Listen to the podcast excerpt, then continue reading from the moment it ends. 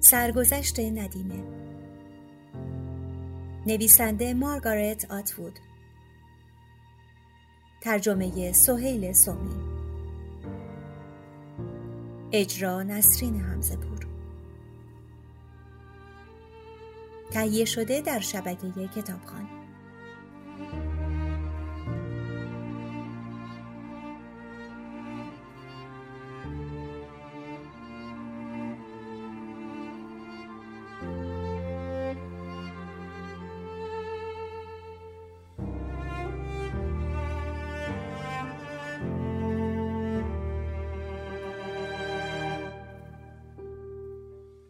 فصل هفدهم این کاری است که من در بازگشت به اتاقم انجام می دهم. لباسهایم را در می آورم و لباس خوابم را می پوشم. دنبال تکه کره می گردم. در نوک پاشنه راست کفشم. همانجا که پس از شام در آن پنهانش کردم. گنجه خیلی گرم بود. کره تقریبا آب شده است. بیشترش به دستمالی که در آن پیچیده بودمش چسبیده. حال در کفشم کره خواهد بود. اولین بار نیست چون هر بار که کره یا حتی مارگارین می دهند کمی از آن را به همین شکل ذخیره می کنم. آن را از روی آستر کفش جمع خواهم کرد. با لیف یا دستمال توالت. فردا. کره را به صورتم می مالم و با دست به خورده پوستم می دهم. دیگر از کرم مرتوب کننده دست یا صورت خبری نیست. نه برای ما. اینجور چیزها نشانه فخر فروشی و تکبر محسوب می شوند. ما فقط آوندیم. تنها اندرون ماست که اهمیت دارد. بیرون تنمان سخت و چروکیده می شود. مثل پوسته بادام. این فرمان همسران است که از کرم مرتوب کننده دست استفاده نکنیم. نمی‌خواهند جذاب باشیم. بدون کرم هم وضعیت و شرایطشان به اندازه کافی ناگوار است. کلک کره را در مرکز راحیل و لیه یاد گرفتم. اسمش را گذاشته بودیم مرکز سرخ. چون جا به جایش قرمز رنگ بود. سلف من در این اتاق همان دوست ککمکیم با خنده های زیبایش نیز حتما همین کار را می کرده. منظورم کرمالی است. همه همین کار را می کنیم. تا وقتی این کار را می کنیم برای لطافت پوستمان کره به آن میمالیم می توانیم خوشبین باشیم که روزی از اینجا خارج خواهیم شد که باز هم لمس خواهیم شد. با عشق یا شهوت. ما هم مراسم خود را داریم. مراسم خصوصی. کره چرب است و فاسد می شود و من بوی پنیر مانده می گیرم. اما دست کم کره همانطور که آنها می‌گفتند طبیعی است. به چنین حربه هایی متوسل شده ایم. روی تخت یک نفره هم دراز می‌کشم. با دستان و صورت کرمالیده شده. وارفته مثل تکه نان توست. خواب به چشمم نمیآید. در هوای نیمه تاریک به چشم نابینای گچی در وسط سقف خیره می شوم. و او هم به من ظلم می زند. با همان چشم بیفروغش. نسیمی نمیوزد. پرده های سفیدم مثل نوار زخم بندیند. شل و آویزان. وزیر حاله نور نورافکن که شبها این خانه را روشن می کند می درخشند. یا ماه در آسمان است. شمد را کنار می زنم. آرام از جایم بلند می شدم.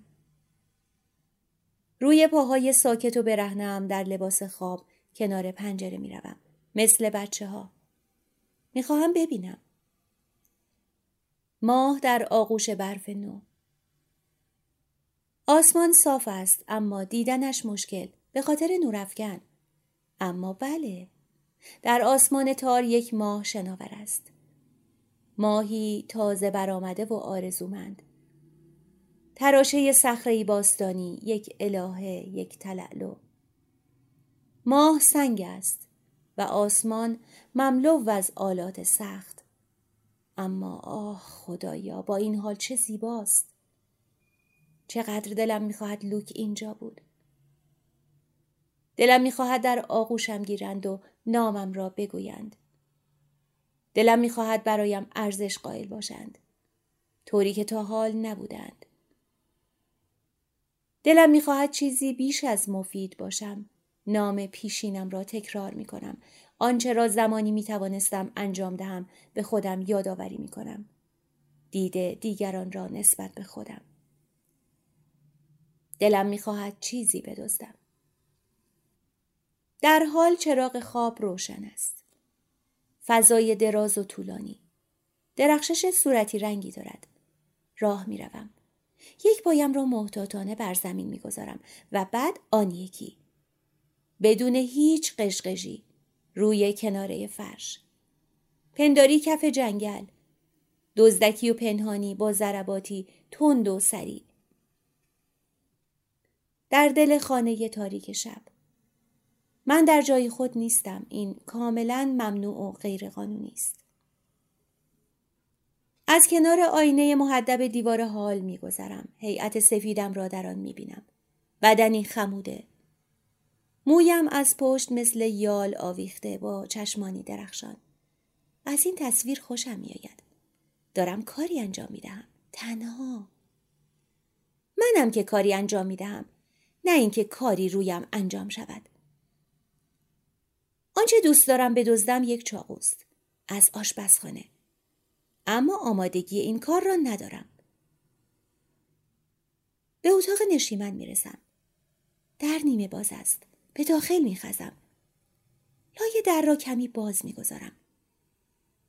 جیغ و ناله چوب اما کیست که نزدیک باشد و بشنود. در اتاق میستم. مردمک چشمانم گشاد می شود. مثل گربه یا جغد. بوی عطر کهنه و گرد لباس مشامم را پر می کند.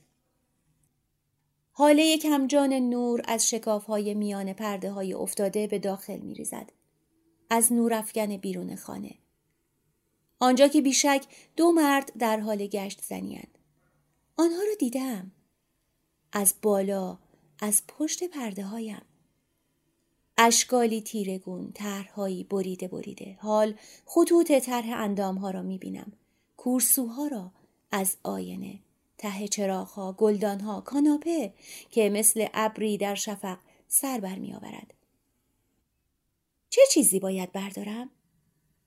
چیزی که نبودش حس نشود. در جنگل و نیمه شب گلی جادویی. نرگسی پژمرده. نه از دست گلهای خشک. نرگس ها را زود به زود دور می ریزند. بویشان بلند شده. و نیز بوی دود مانده سرنا. بوی گند بافتنی هایش. در تاریکی کورمال می کنم. میز کنار مبل را میابم. حسش می کنم. صدایی بلند می شود. حتما به چیزی خوردم. نرگس ها را میابم. کناره هایشان آنجا که خشک شدند ترد و شکننده است. با دست دنبال ساقه هایشان می گردم. با انگوش هایم می مالمشان. گلها را جایی خواهم فشرد زیر توشک. همانجا می گذارمش. برای زن بعدی کسی که بعد از من خواهد آمد تا پیدایش کند. اما کسی در اتاق حضور دارد. پشت سرم. صدای پا می شنوم. صدای آهسته چون صدای پای خودم. و زجه همان تخت چوب کف اتاق. در پشت سرم بسته می شود. با صدای آرام و تیغه نوری را که از بیرون تاریکی درون را می شکافد قطع می کند. یخ می کنم. سفید اشتباه بود. من برفم زیر نور ماه در دل سیاهی. سپس نجوایی. جیغ نکش. همه چیز رو به راهه. چه جیغی؟ چه رو به راهی؟ برمیگردم. فقط یک شکل همین. نور بیرمق گونه ها خالی از هر گونه رنگ. به سمت من گام برمیدارد. نیک. اینجا چه کار می‌کنی؟ جواب نمی‌دهم. بودن او هم اینجا در کنار من غیرقانونی است.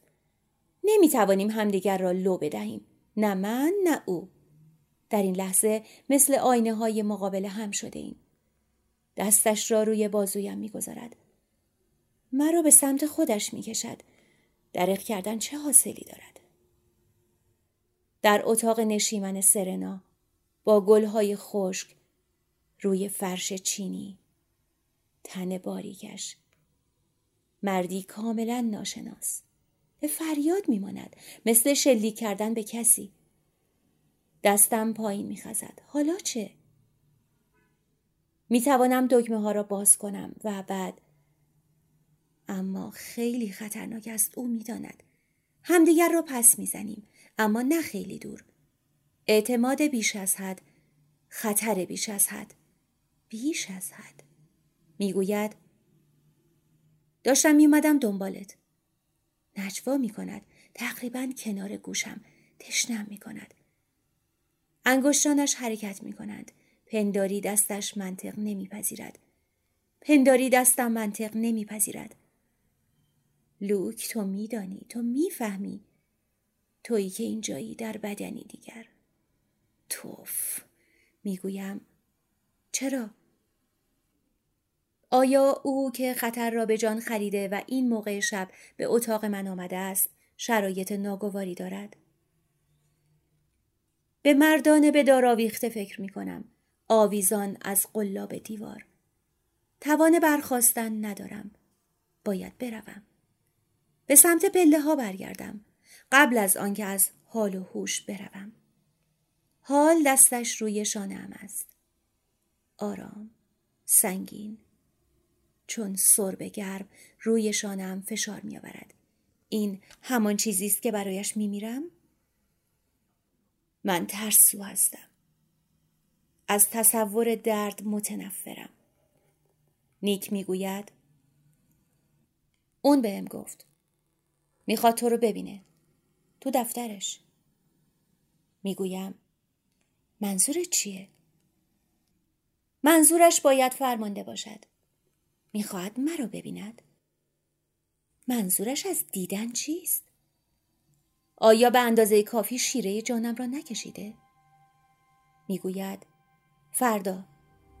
صدایش بسیار آرام است. در سالن تاریک از هم دور می‌شویم. آهسته. انگار نیرویی یا جریانی ما را به طرف هم کشیده است و حال با دستانی همانقدر قوی از هم جدا می‌شویم در را پیدا می کنم دستگیره را می گردانم.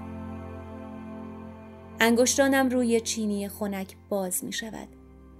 این تنها کاری است که از عهدهام برمیآید.